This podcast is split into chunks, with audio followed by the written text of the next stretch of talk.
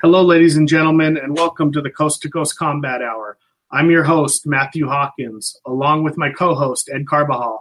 And on a weekly basis, we plan to bring you the biggest news and interviews in the world of combat sports. Ed, busy couple weeks ahead of us. How you doing, my man? Good, man. I mean, it's it's it's exhausting, but it, it it's it's exhausting, but it excites me too. So I know you feel the same. Oh yeah, I mean when when it's going good, it's going good. Obviously, uh, upcoming. We've got some exciting events uh, with Bellator and UFC, and we're coming off some uh, some UFC event last weekend as well as a pretty exciting EBI card. Um, yeah, you, you were at the EBI event, so you're gonna have to fill me in because I have I'm so behind being busy on with the all, all the stuff I was taking care of on the East Coast. Uh, I missed EBI, so I still have to watch that. But um, for you, what time was that UFC Singapore card for you? Uh, the prelim started at 1.30. I didn't wake up at 1.30. I woke up at uh, 3.30. I got it going 3.30 uh, with the one FC card. So I had a busy, gosh, what was that, Saturday morning? Saturday or Sunday morning. Oh, right. I saw you put the pictures up. Yeah, the, the two monitors. Yeah, nice. So, yeah, those those fights turned out pretty well. Um, the Jessica Eye, uh, Jessica Clark fight was fun. Uh, Jessica Eye was able to squeak out a, a close uh, decision in that bout. Um, moving her to another win at the 125 pound weight class, uh, her original weight class. So she was extremely excited about that, and uh, and she's a competitor at that weight, I think. Yeah, I only um for the UFC Singapore, I, I only woke up to watch the, the main event. My phone woke me up because the main event was starting, so I just watched that, had my coffee, and I went off to training myself. But I mean, that fight, uh, I mean, I actually had I I wrote about Leon Edwards at MMA News because he had it seemed like he had been making that comment about trying to like you know push uh Cerrone into being reti- a retired old man all week and that fight eventually uh you know um went the way that he and he didn't even get a finish but he he got the decision on that. So I was kind of like I don't know. I was kind of hoping for Cerrone to win. Obviously I always root for the older school fighter but I um I was impressed. I was impressed with Leon Edwards. Yeah, I, I mean, I, I, think the fight left a little bit uh, to be desired um, from what we kind of expected going into it. Um, I thought Edwards pretty much won the the early part of the fight. Um, Cerrone turned it around. Uh, probably took the. It was close. I think he took the third and the fourth, and I thought the fifth was really, really a close round. Um, it was one of those fights where I would have scored it a draw personally. I didn't yeah. think anybody really won the fight. I didn't think anybody really lost the fight. And um, even going by the the standard scoring rules, I, I could have uh, reason to draw. I think. Yeah, I mean, I, I, I kind of, I, the, these guys that get going and guys and girls that get going in later rounds, like they like, to drag it into deep waters. I, I think that can, you know, as their careers advance, I think that can be a, a detriment to to the fight, and um, just because, uh, like, uh, um, Joanna, former champion, comes to mind. She's somebody that turns it on in like rounds three, four, and five when she's fighting but if you never get there, then you know it's not going to happen. That's what that's how uh, Rose took it to her in those first two fights, and then uh, Cerrone's the same way. He kind of like he, he didn't really turn it up until the end of the fight, and they do five rounders for main events, even though there's no title. So um, sometimes you got to rethink that stuff. Actually, I just wrote something today. Uh, I don't know if you read that article on Stephen Thompson where he said he's rethinking his whole strategy just because of uh, the way things have been going now that he's at the top of the food chain over there. I saw that. Um, yeah, I mean, I think he's going to have to change his strategy up with the unified rules. Um, I think you have to you have to be more aggressive now, and uh, you know he's he's lost a couple close fights. His first fight was Woodley, which was a draw. I mean, he was a, a round away from a, being a little more aggressive from taking the title.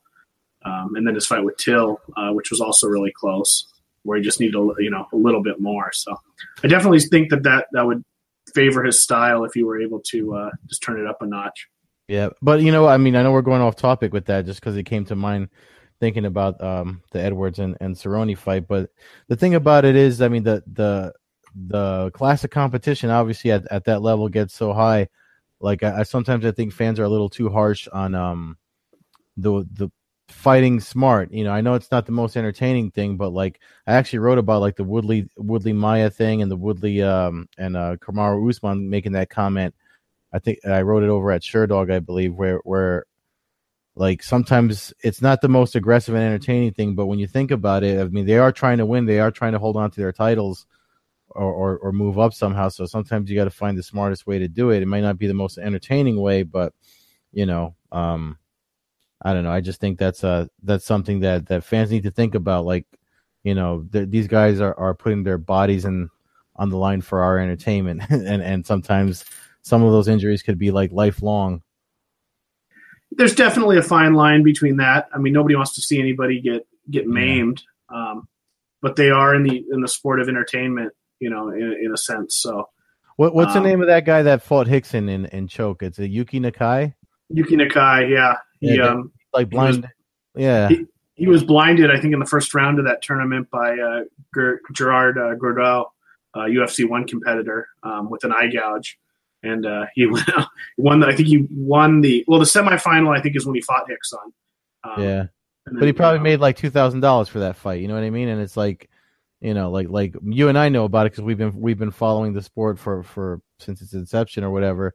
But uh, it's just like you know a lot of the, the, like these new the the like you I think you mentioned it like the McGregor fan base is like the newer guys. They don't even know about that, and they're and they're those are the ones that are crying for blood. And and I don't know. I just think uh, I think it's not worth it. Sometimes you have to take that into consideration before you criticize them.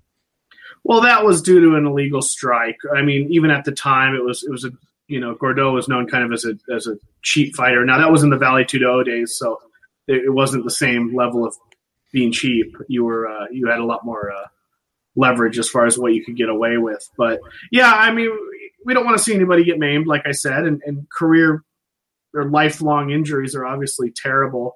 Um, but uh, you know, when you get up to the top level, when you're fighting for a UFC title, to me, you got to lay it on the line. There's thousands of fans paying for it, tickets. There's you know a million or hundreds of thousands, million people paying sixty five dollars a a thing or a uh, a view to watch it. So Yeah, you know, like I said, And it's a fine line. For, as a paying fan, you want to see them put everything they got out there, but um, like you said, you don't want to see any. Yeah, you all, you also as a paying fan, you also want to see him fight again too. If you if you're a true fan, so I don't know. It's it's a double edged sword, but uh, That's true, but you always bring up uh, UFC 208. There was there was a lot of dancing going on that night. forget that. Forget that. I, I'm trying to forget it, but um, it's funny. I mentioned it to who did I just mention that to? Because uh, I mean, I know we're gonna get to the, all the Bellator stuff. When I was in New York, I said that to somebody about uh, because uh, somebody had asked Coker, "Are you coming back to New York City?"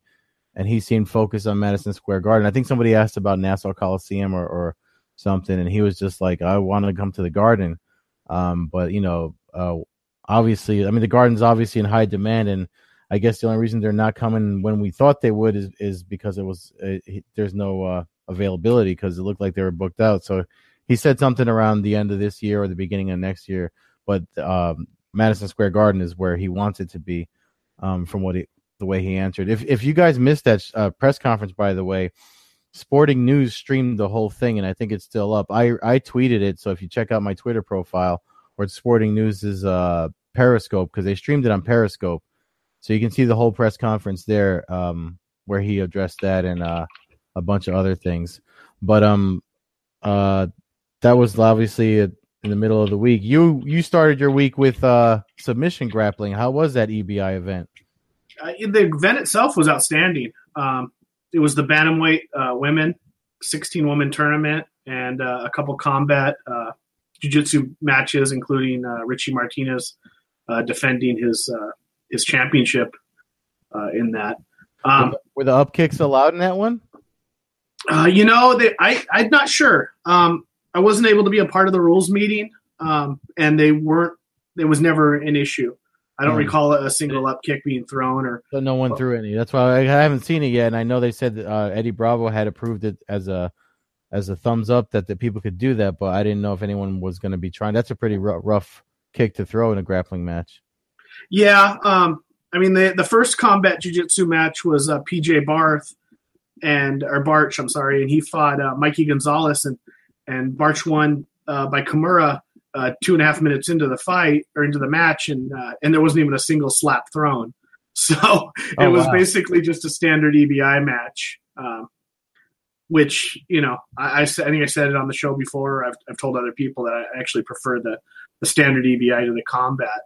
Um, now Richie Martinez's match uh, with Bobby Emmons was uh, was incredible. Actually, uh, Emmons took him down and and held a side control for about the first, you know, I don't know the exact time, but it was it was probably the first four or five minutes of the match. Um, kind of trying to work side chokes. Didn't really have uh, Martinez ever in any danger, but um, seemed like he kind of got a little tired, and and uh, Martinez was able to to escape. Uh, took his back and uh, eventually worked the Darce choke, the exact same uh, choke that he won the won the title with uh, in his previous bout. So um, It's a nice choke. yeah, it seems to be his specialty, and and uh, he had a huge uh, following in the crowd. So um, everybody there was really loving seeing that. Um, you know, he's he's an exciting guy to watch. I don't know if he's got any aspirations for MMA. I, I honestly don't even know how old he is. But um, when it comes to you know submission grappling, and, and I've seen him in Metamoris, I've seen him a couple times in EBI. Um, I, I'd say he's easily one of the top five, ten competitors I've ever seen uh, as far as entertainment. Um, Yeah, and he's part of that squad that's going to Quintet too uh, for the the next Quintet, the big Quintet event in Tokyo. So uh, he's he's on that Eddie Bravo team. Um, Really? I- yeah, he's on that team. Both Martinez brothers are on the team, and, and uh, some heavyweight. I forget the names, but uh, the, I actually had the articles up at my MMA News where the list is, and the, they did. There's a promo video that Eddie Bravo did where he talks some trash. I mean, that uh, I I really like. I'm looking forward to seeing their team and how they do against against the teams at Quintet because um, I don't know if you watch any of the Quintet stuff, but the, the teams they got there that that team Carpe Diem, I hadn't heard of any of those guys. They're all rolling the gi regularly, and they won that last fight night event. So I'm excited, looking forward to their next. They had some sick back takes that I was just like, I actually have rewatched some of the matches a few times because I'm trying to figure them out. I didn't catch a lot of the second one. Um, I don't remember something came up, or it was the same night as another event. Some something happened, but the uh, the first show I thought was outstanding. That was the team from Poland won that one, right? Uh, Polaris, yeah, or, or Team Polaris, yeah, with uh, Marcin Held and um, a few of the other big guys from Yeah. uh, from the Polaris organization. Yeah, but um, other than the combat grappling um, or the combat jiu-jitsu, the uh, the actual women's tournament was, uh, you know, I didn't I didn't know a lot of the women going into it. Uh, I knew uh, I knew, uh, gosh, uh, Mayo uh, from uh, from Bellator, Brooke Yeah. Mayo. Um, she actually lost her, her opening bout in, in overtime by by RNC. Um, but the number one seed of that tournament, Beatrice uh, Mesquita um, from Gracie uh, Humaita, uh, she she was incredible. I you know she put on a show that uh, that was outstanding. She submitted her first three opponents um, by armbar, and then uh, you know you get five thousand dollars per finish in regulation. So she she got up to fifteen thousand, got to the final where she uh, where she met uh, gosh uh, oh man what was her name uh, Bianca Basilio. Uh, who had also finished? She finished her first three opponents in about a matter of about two minutes total time, uh, with heel hooks and I mean it was it was like a clash of the titans getting to the final, and in the final, uh, Beatrice uh, in overtime uh, got to start from the you know the you can help me out with the the wording, but the the armbar, uh, not the seatbelt, but the the spider web position, yeah. and uh, and was able to and submitted her in four seconds. That's so nice, man. You know what's nice about about the thing is, especially in those types of competitions, submission only, no gi. Uh, when you see submissions that aren't leg some type of leg lock, you know. So when you see chokes and arm bars like that, it, it it's always that's what makes guys like Martinez and and and, and her obviously stand out because everyone, uh, you know, uh, and I think we talked about this when we had Ray Ray Robles on uh um a couple episodes back. Like the the leg lock thing, it's it's it's addictive because you know you can get quick taps out of it. A lot of times people get lost in the scramble and uh you know will even turn into the submission themselves. But when you see stuff that's uh you know uh arm bars and chokes and and and things that that are that are not as popular, it's always it's always memorable to watch, and I think that's what makes a lot of matches cool. Again, that's why I like those uh, that Carpe Diem team at Quintet because actually uh, they had a couple of leg lockers on uh, I forget the name of the team. Was it Halio? One of the team was Halio, which is Sakuraba's team, but it was all lighter guys because they did a weight class for it.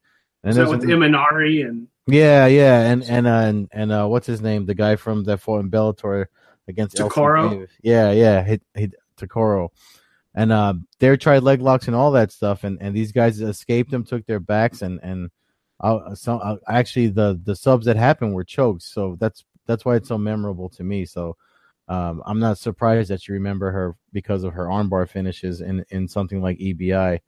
So it's definitely a it's definitely a that's it shows that that uh, their jujitsu is a little more solid if they can escape if they not not only if they can avoid those leg lock submissions, but if they can lock in something old school like an armbar. I mean, there was a couple like heel hooks and, and, you know kind of your regular leg locks, but they were usually really well fought, and and the the person who ended up winning usually was kind of reversed it on the uh, on the other one who, who initiated the the leg game. Um, but we also one of them was also a toe hold, and one of them was a calf slicer. So mm-hmm. it was it wasn't your standard, you know, diving in for for uh, for heel hooks and and. No, know. I mean, well, I mean, the the setups can become from anywhere. That's the thing. There's very people that are very tricky with them.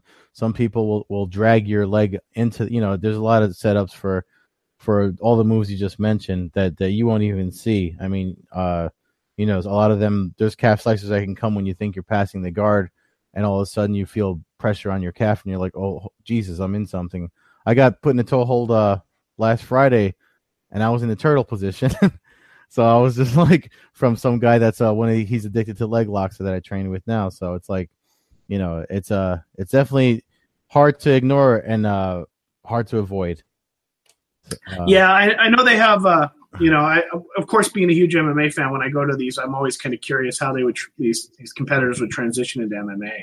Um, Eddie Bravo does same day weigh-ins, mm-hmm. so you know the girls naturally look smaller than than your 135 pound uh, female MMA competitor. So yeah. we might be we might be dealing with even some uh, some flyweights or some uh, some straw weights. But uh, I mean, Mesquita physically she was I'd say stronger than almost all the com- uh, other competitors. Um, like I said, her submission and, and, just her composure was incredible uh, for what I've seen you know, I mean, I saw Gordon Ryan, I saw Garry Tonon. I've seen those guys just dominate EBI, and um, I walked away from this event watching her and, and, thinking, you know, the same thing when I when I left watching those guys. That you know, you, you know, when you see somebody who seems like a special athlete, or, or as we talked about, I think last week, or when it was one of the previous guests about, um, you know, just people that are real special at the at their art. Yeah, um, and uh, that's kind of the way I walked away uh, feeling about seeing her compete. She was she was like almost on another level. Um, so it was it was really cool to see that. It was a real small, intimate venue. Um, you know, if I was guessing, I'd say 250 to 300 seats. Where was it? It was at the San Diego Performing Arts Center. Oh, because I know um, he usually does that Orpheum theater. Yeah, place, right? I actually prefer the theater. Um, the my only critique for the event would be that you know it's it was basically four or five rows, and the mat was on the floor. So if you weren't in the first row, you were pretty much it was standing to see all the action. Mm. So there was a lot of you know blocked views and you know it, it wasn't the most fan friendly event, but like I said, it was a small intimate venue, so yeah. you kind of felt like you were a part of it. But um, the action made up for it more than more than anything. You know, sounds I, like it. Yeah, but I definitely like you mentioned the Orpheum Theater. That's one of the. Uh, I think that's a great venue for for something like this because you have the um, the theater seating. Yeah, well, I mean, always I think Joe Rogan said it on his podcast once for for combat sports especially. I think it holds true. The best seat, the best seat in the house for viewing anything related to to combat sports is home.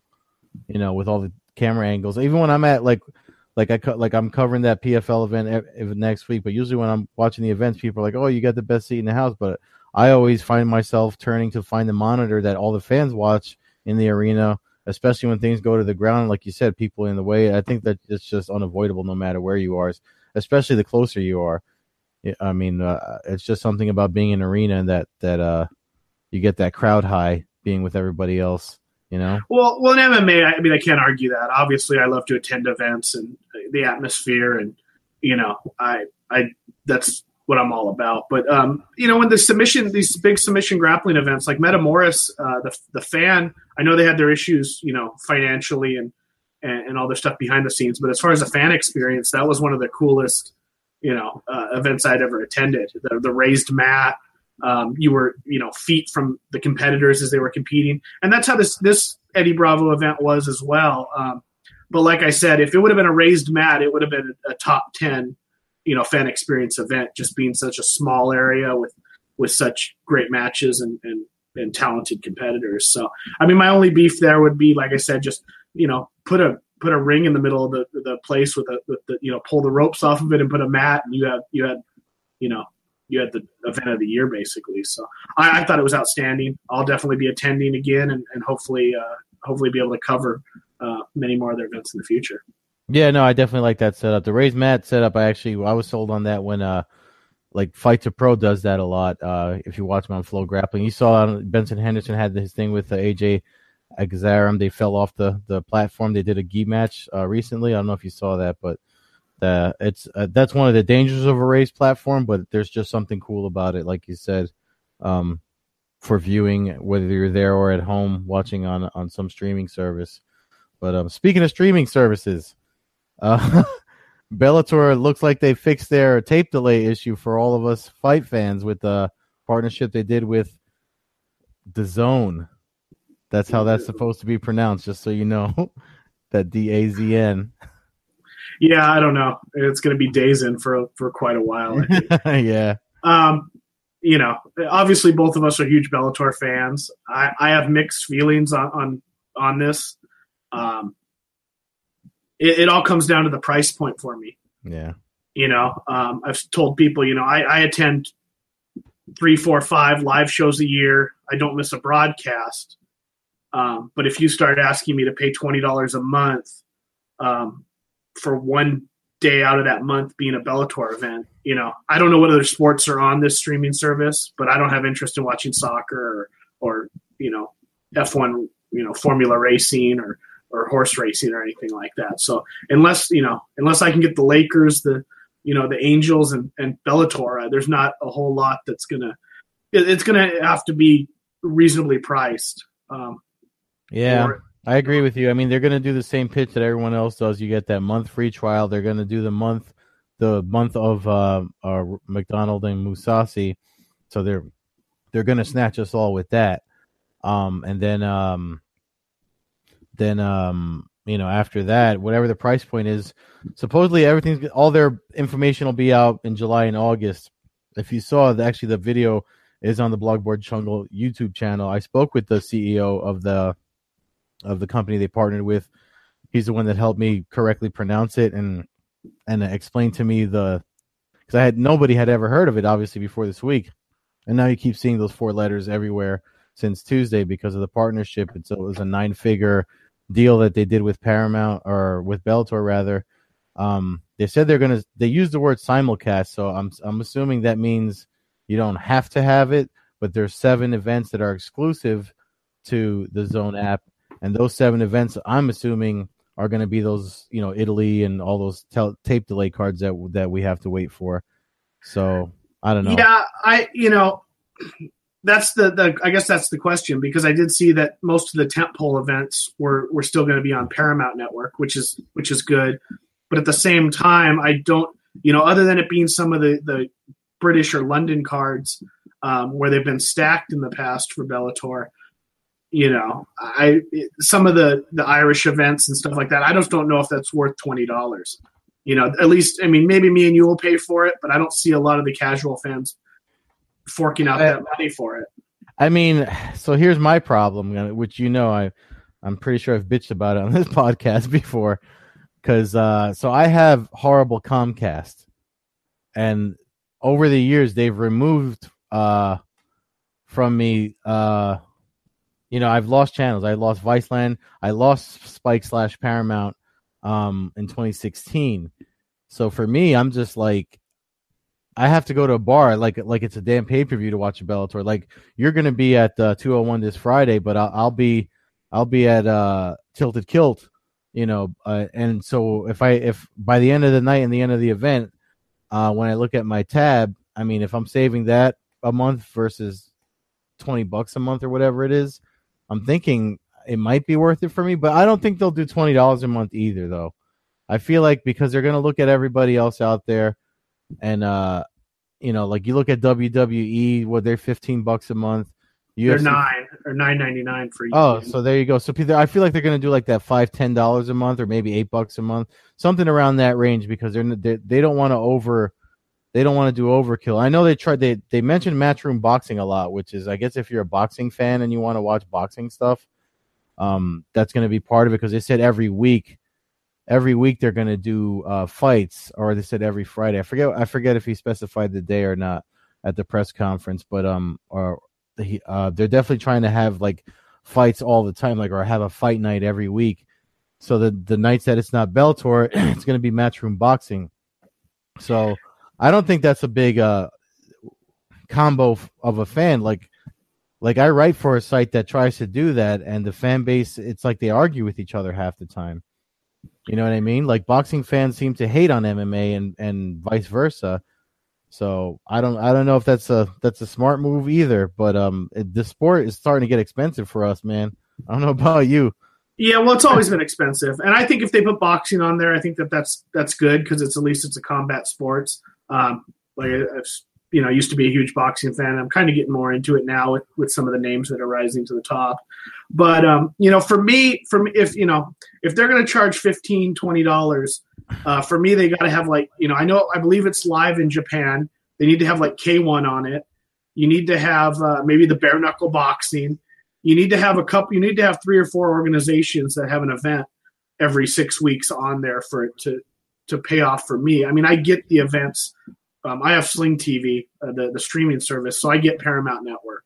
Yeah, I thought um, about doing that myself actually, so I can stop leaving my house you know, and and and that's you know, I basically pay fifty dollars. I get the channels I need for all the fights, and it has a DVR. So that works for me. Um, you know, I mentioned it on the MMAcommunity.com. I think that if, if, if there was a way of going about it, I think Bellator should just have a five dollar a la carte. You get that fight.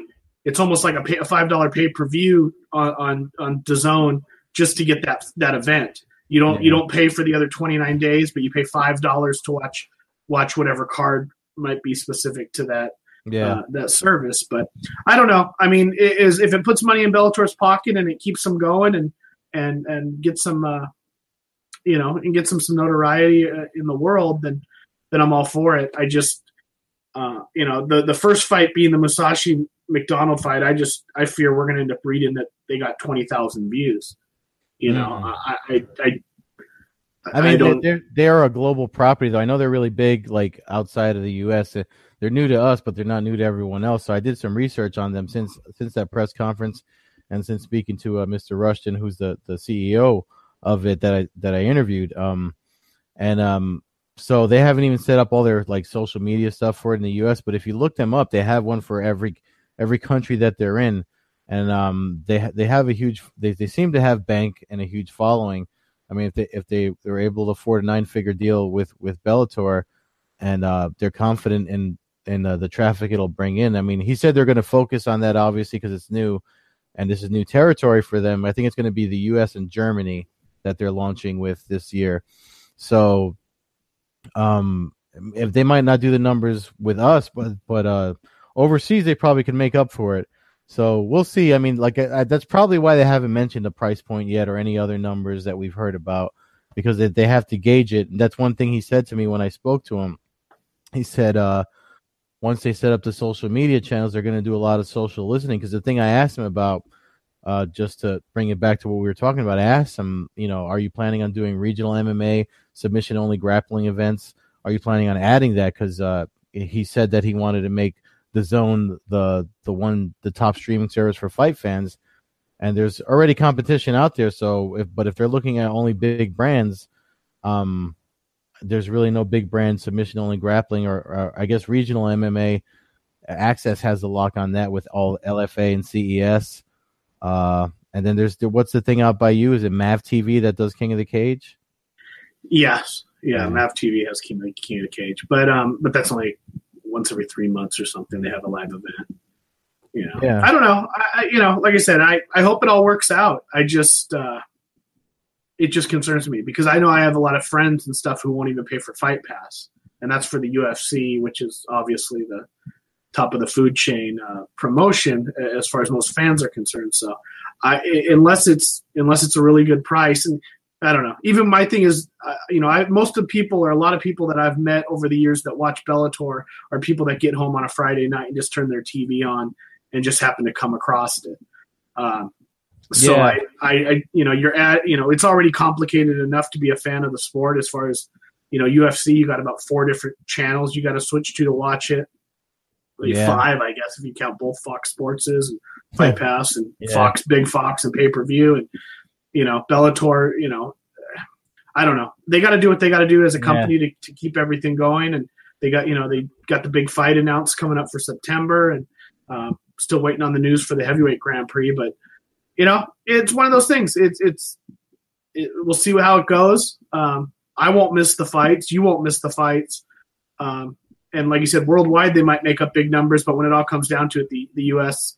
viewing is is what's gonna what's gonna make or break that that company. So yeah, I don't. We'll see what happens. I think that uh, I mean, one thing that was funny. I was funny. We're talking about the the cost and everything because actually, it was on today. The uh, MMA beat also mentioned the thing too because they they were forgetting about if you're looking at the the grand scope of the sport, not just Bellator.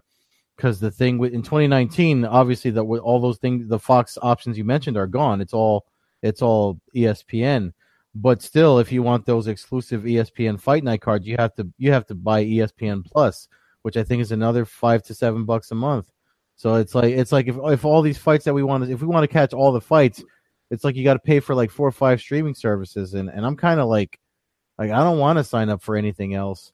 I mean, actually, I'm, I, I I was arguing with myself today when I was listening to that. I'm like, because I obviously I really like Bellator. I'm I'm obviously willing to leave my house to go catch their events uh, because I don't have the channel. I go to a bar that'll put it on for me. I got a really nice hookup actually at the Tilted Kilt that I go to. So I'm just like, oh god, like, am I? am I, do I really want to do it? Like, uh, you know, I live in Jersey. It gets cold here. I don't always want to go outside. You know what I mean? So I don't know. I guess we got to see how it plays out between this last uh, quarter of the year and then the, the first quarter of 2019.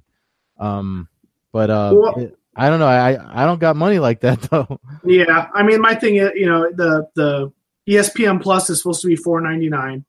If if they allow a uh, a combination with Fight Pass and Fight Pass gives you five dollars off, so that stays at basically ten bucks a month for for Fight Pass and ESPN. And if Bellator does something for you know ten dollars, nine ninety nine or less, then that's twenty dollars a month. I can live with that, but you know, it, Bellator needs to have their loaded cards on it for twenty dollars a month, in my opinion.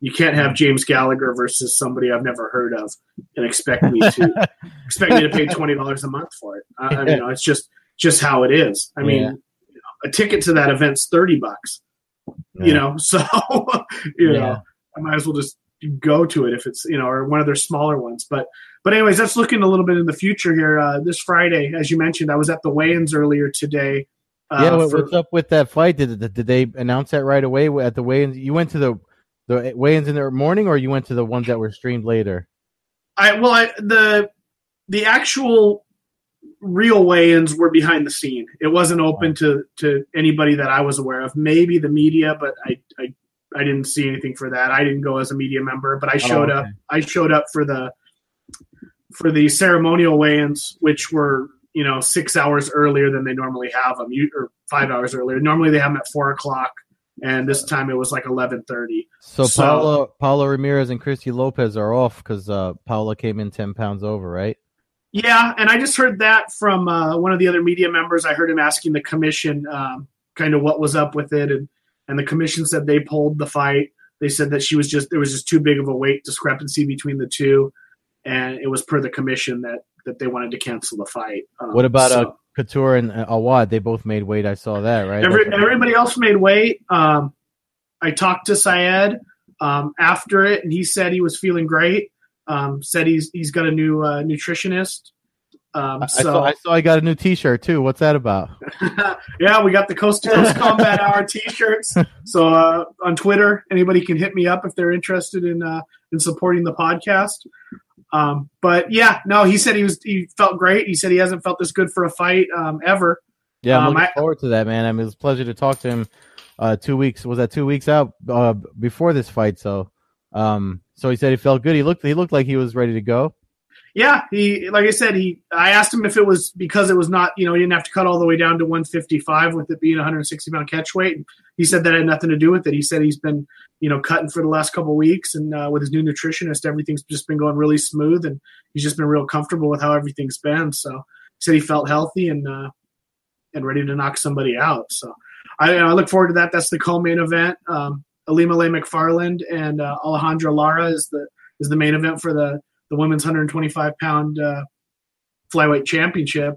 Um, you know, Ilima-Lei and her uh, her uh, weigh-in act is is pretty pretty funny. I know she's done some Disney stuff in the past, and Yeah. I think she had Lilo and Stitch going today with her uh, with her manager and one of her coaches. So you know, she makes a real it, it a fun experience, and uh, you know, it looked like it's going to be a good fight. She's seven and zero. Uh, I believe Lara's seven and one. So uh, two real good female fighters. Yeah, I mean, and she um, that's why I felt bad. I kind of felt bad about that that one female match getting pulled because she she had just did I think it was one of the Bellator and focuses or one of their their digital media online pieces where she had said that uh you know she felt really happy about being on a on a card that had so many female fights that were an, as part of the like as high profile fights so i'm glad that uh i mean I mean, it doesn't look like this, she- she's having fun out there i mean it looks like she's having fun out there uh, as did her i don't know what what, what was her uh, opponent trying to do what was her costume about was she poison ivy or somebody Uh, you know, I didn't, I didn't, it never picked up on exactly. I know she's from Colombia, so I just kind of just figured it had something kind of to do with that. I know, uh, I think she had like the Colombian, you know, she had like a red cross on her face, so I just kind of assumed that that's what that was about. But um, you know, eh, everybody hung around after the weigh-in, so it wasn't like anybody was was running to to hydrate or, you know, I, I realized they had weighed in, you know, anywhere from yeah 10 minutes earlier to two hours earlier. But um, usually after a weigh in, there's not a lot of uh, people being real social. And this one was kind of everybody hanging around, taking some photos. Yeah, when they weigh in at Mohegan Sun, they're usually out right after, even if it's those, those ceremonial ones. They're kind of just like, yeah, they, they come do they do it and they leave. Uh, Yeah. Um, so, I mean, though, you know, the card's really, I think it's going to be an extremely exciting card. Uh, Juan Archuleta, um, I believe he's 17 or, or, I'm sorry, 18 or 19 and one. Um, he was a three division uh, champion in, in King of the Cage. Uh, he fights the veteran Robbie Peralta, um, Kristina Williams, who who actually beat uh, your girl Heather Hardy um, in her MMA Wow. debut. Warhorse, yeah, she's she's good, man. I mean, I, she's fighting, I, I slept on her myself for that fight, and uh, I didn't realize. I mean, that's one of those fights. Just really quick about the Heather Hardy thing. I was thinking about it today. That's one of those fights that uh, where head move. It's a good example of why head movement isn't always the greatest thing in MMA. Yeah, I mean, she, I know she bloodied her up pretty good in that Yeah. fight. You know, but I, you know, she's two and zero now, and, and seems to be a, a serious contender. And they they're not get, wasting any time. They're giving her Valérie Létourneau, who uh, once fought for a, a UFC uh, strawweight title uh, against Joanna. So, you know, that'll, I, that'll be telling. Yeah, if she wins that, she could she could start she could start looking at uh you know a title fight if if she beats a name like that. you know, yeah, without looking at all the names in that division, I think that's definitely the number one contender contender bout. Even though uh, even though Williams has only had two pro fights, um, I believe she beat Ducote maybe in her second fight. Uh, That that's that she, she beat Emily Ducote and, and Heather Hardy, so she's got a couple names already on her on her resume. And Yeah, if she beats Létourneau, uh, being on the main card right under Ilima-Lei, I think it's uh, I think that's the fight that you make. Um, yeah. I mean, she's gonna get she's gonna run into danger though with the the higher she goes. Obviously, the grapplers that she's gonna face. Like obviously, Ilima's got her division locked down. Like you know, like at somebody at a level like that, because uh, I think she's only a blue belt. Um, I, I know she spoke with James Linton. She mentioned it. So, uh, so she's she obviously she's probably got good defense, but against a higher level grappler, she might be in trouble. But she's she does a good job of staying away from the ground. So yeah, she's got good length. She's Yeah. she's a tall, tall, bigger, 125 pounder. So you know she can keep her distance and and uh, you know Ducote took her down if I recall a few times and, and she was able to fight that off. So I don't know. I you know it's one of those things. You got some of the, there's you know people talk about some of the old guys in Bellator, but there's definitely that uh, about 20 big up and coming youngsters that uh, they're going to make a name for themselves in the sport. And even Yeah. if she does, even if she doesn't win the title immediately, um, I, I, think, I don't think she's going anywhere for the next you know five years. I think, Yeah, I think like- she, that like that uh, welterweight thing you were talking about on up and comers. Uh, one of the names that came up as being invited to it on, on Tuesday at the press conference, uh, Coker said was going to be Ed Ruth. So I was surprised because he's relatively new to the sport, but he's he's willing to throw him in a tournament. I mean, you know, that's an even playing field. That's what makes tournaments fun, though.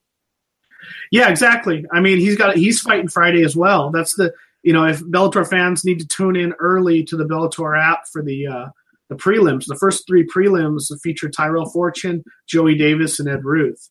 Um, and, and Kerry. Melendez is also on the Yeah, on the early prelims. So you've got some some names and some up and coming you know possible stars in their weight classes.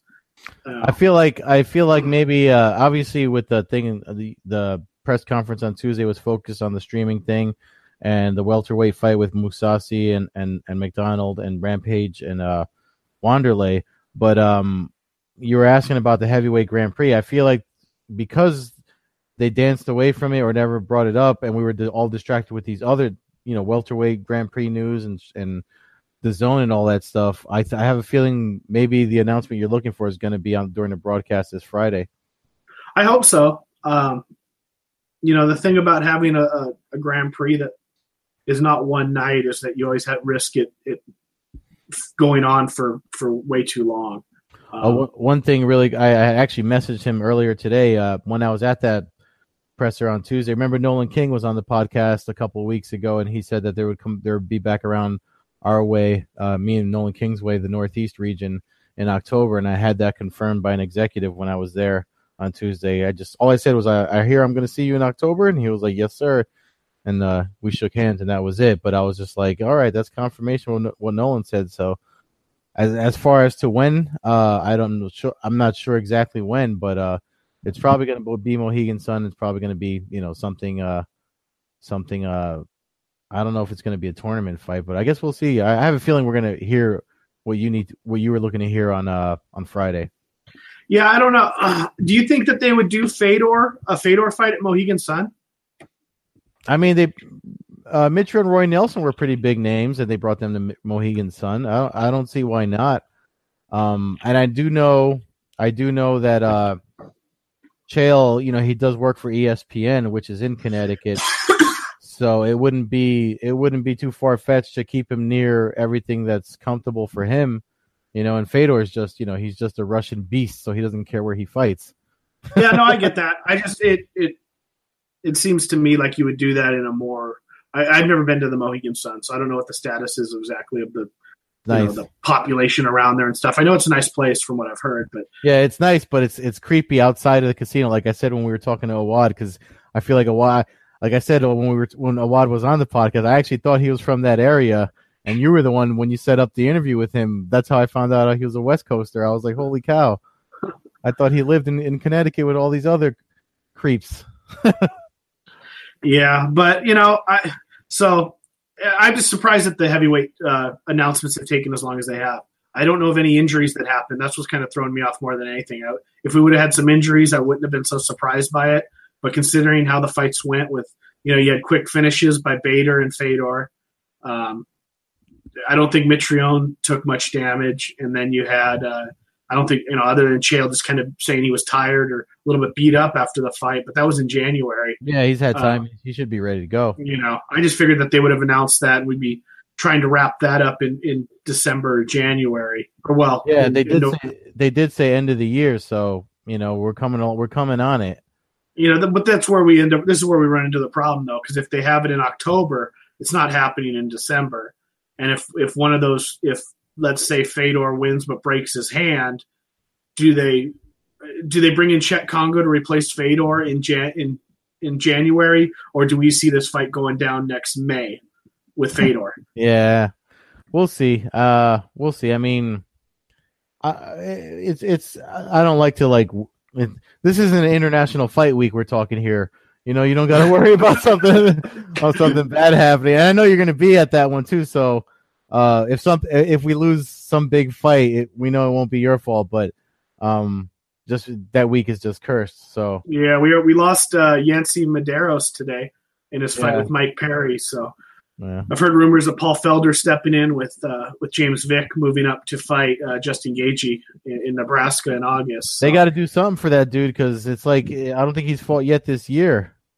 Well, if he's willing to go up to 170 to fight a beast like Mike Perry, then you let that man do it. You know what I mean? yeah, yeah. You know, if he wants to do that, that's I mean, to me, that's what it's all about. But you know, you mentioned the the fight week card.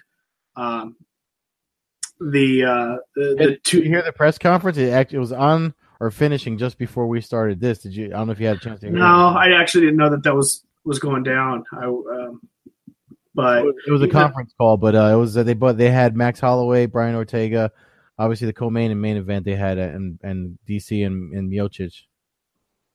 What do you think happens in that main event? You talk about Daniel Cormier and Stipe Miocic. I mean, like, so the, you have to. Talk, I was actually talking about it over the weekend with someone else. I mean, this is where if if I'm if I'm looking at it objectively, I see Miocic winning, but I would like it if Daniel Cormier won. And the thing about Daniel Cormier is um, he actually said something today that he changed my mind a little bit, and I wouldn't be surprised. Excuse me, if the odds changed in his favor a little bit after uh, what he said. And the thing that stood out was uh, during that conference call, he said that um, he feels better than he felt in a while, or something to that effect, because he's not he doesn't have to cut weight. You know, we forget that he used to fight at heavyweight in Strikeforce and stuff, and he he he did that heavyweight tournament, and then he went he went down to light heavyweight for the UFC. But uh, heavyweights is that's his world, and I think I think people are forgetting that, which is why um, he's the underdog in the fight. But now I don't think so as much. I mean, that was a nice reminder to hear that he's ready to go. I mean, I know Miocic doesn't like being counted out, you know, um, he's actually, like I said, objectively, I, I see Miocic winning this, but I really would like it if if DC won this and said I'm done fighting, then then he's done all he has to do in MMA as far as I'm concerned. Yeah, I mean that's you're kind of in the same boat as me. Then I, am pulling for Cormier. You know, I've been a Cormier fan since you know I first saw him fight Tony Johnson. I think it was in King of the Cage or in an Australian event back in the day. But you know, and and I met him at an early Strikeforce event.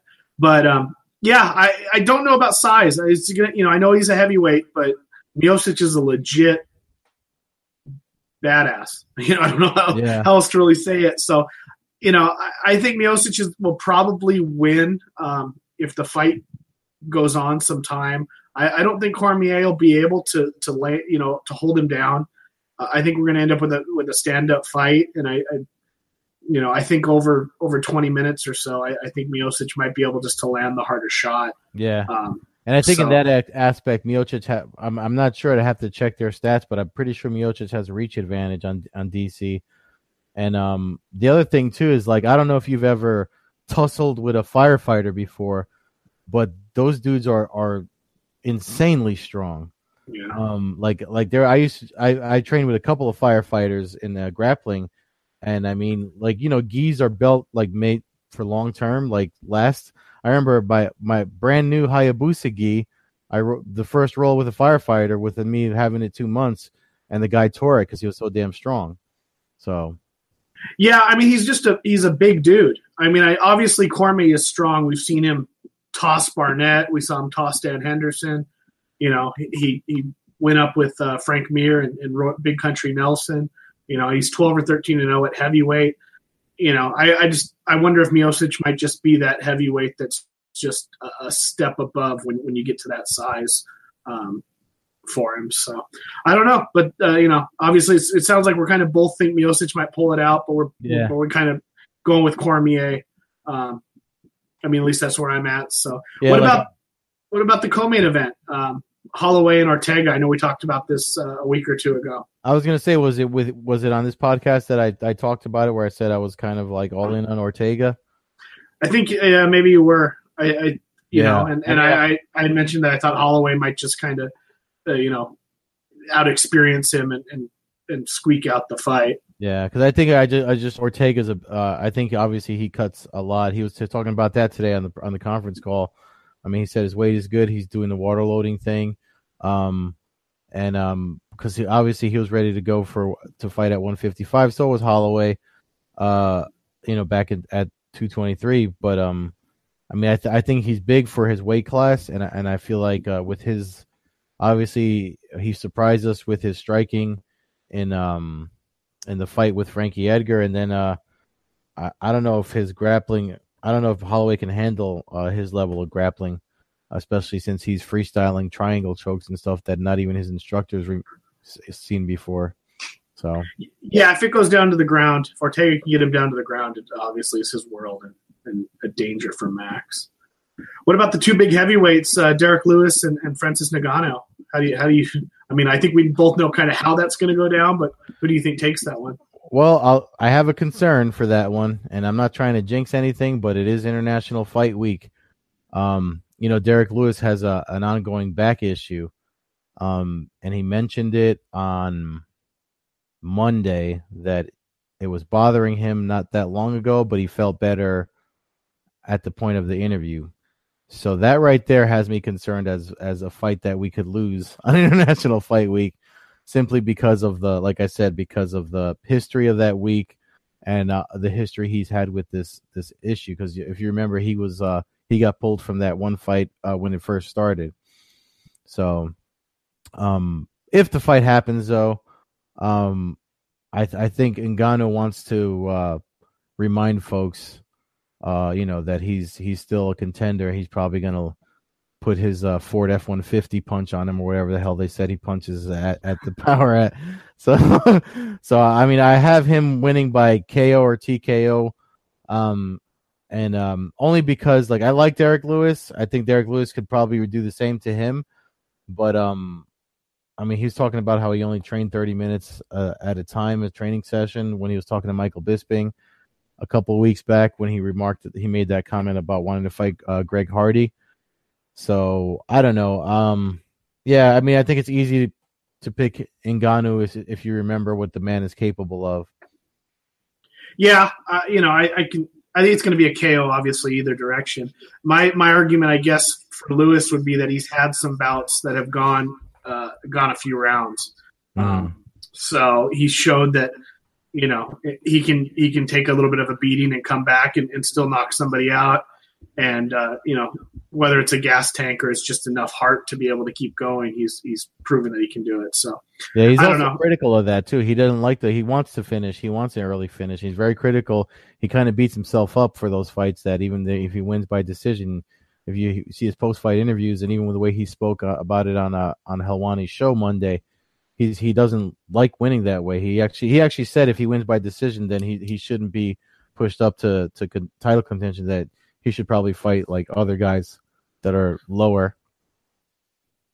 Yeah, uh, you know, I, I uh, you know, he's a heavyweight. He's one of the big hitting heavyweights. That's you know, when you get past Stipe, and uh, you know, basically once you get past Stipe, that's when you start getting into. I mean, you got Werdum and uh, some of the grapplers. Volkov, I think, is going to be someone to to to mess with in the next uh, in the next couple of years. But um, yeah, I don't know. I think it's going to be an exciting card. Uh, Michael Casella, Anthony Pettis, as long as uh, McGregor doesn't come attacking with a with a dolly again. Uh, you Well, know, I mean, he's he's he's in negotiations for his plea, so I, I don't think he'll be doing anything. He's got to be a good boy now. yeah, we'll we'll see about that. July But- 26th, we'll see about that. uh, you know, and then and then the the K one uh, glory legend, kickboxing legend, Gokhan Saki against Khalil Rountree. Yeah, that fight, that's a fight I'm actually excited to watch. You know, I think that's going to be a barn burner. Um, yeah, you know the whole the whole main card, all the fights we just mentioned. I mean, it, it's hard to pick which one could be fight of the night, um, you know, or fight of the year for that matter. They all have potential just to be back and forth wars.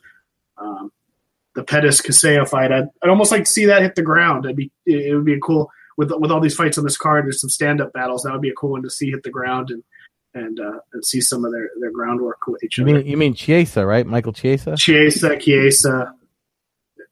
You're you're in you're in Jersey. I'm not, I'm not- I'm not sure how it's said. It's a, is it a sub or a hoagie? uh, but uh, yeah, so for fans, uh, as we're wrapping up here, uh, Bellator 201 this Friday night, uh, 6 p.m. Pacific, 9 p.m. Eastern time on Oh, the wait. Paramount Network.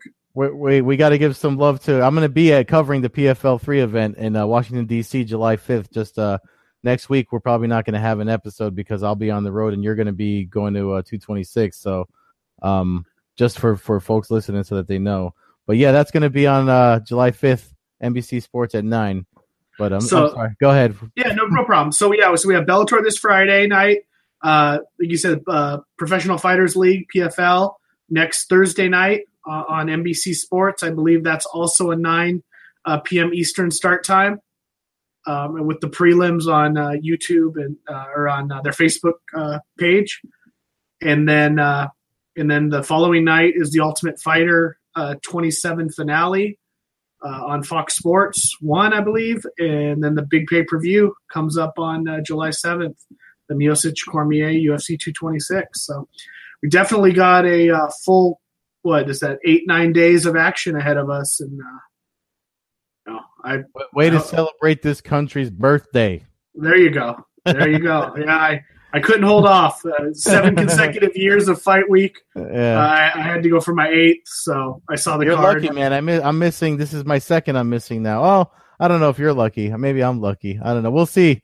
We'll see on Jan- July 7th. Uh, the only thing that's for sure is it's going to be really hot in Vegas. So It's going to Um, be hot in DC too. It's always hot as balls in DC.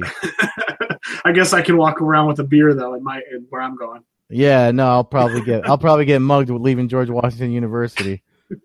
All right. Well, as usual, fans can follow us on at Combat Hour uh, on Twitter and uh, myself at MMA Hawk 21 on Twitter and Instagram. And you can follow Ed at Carbazal on Twitter. Ed, fun talking to you. Um, like you said, no show next week with the travel, um, but we'll be back the following week, which will be, uh, I believe it's uh, July 12th. So, uh, we got a guest lined up for that show and look forward to talking to you over the next few days about all these big fights. Yes, sir. And maybe maybe we can squeeze one in the end of that weekend, depending on how where we're at, or if if, I don't get mugged. But real quick, uh, folks, uh, subscribe iTunes, Overcast, Google Podcast, uh, Breaker, Radio Public. Uh, the podcast is everywhere now. And again, if you want T-shirts, Matt, show them your T-shirt. Hit them up with hit 'em- if you want them titties. Get the get, get the get get uh hit Matt up on uh Twitter at uh at his handle or at the Combat Hour handle. Thank you for listening. Uh much appreciated.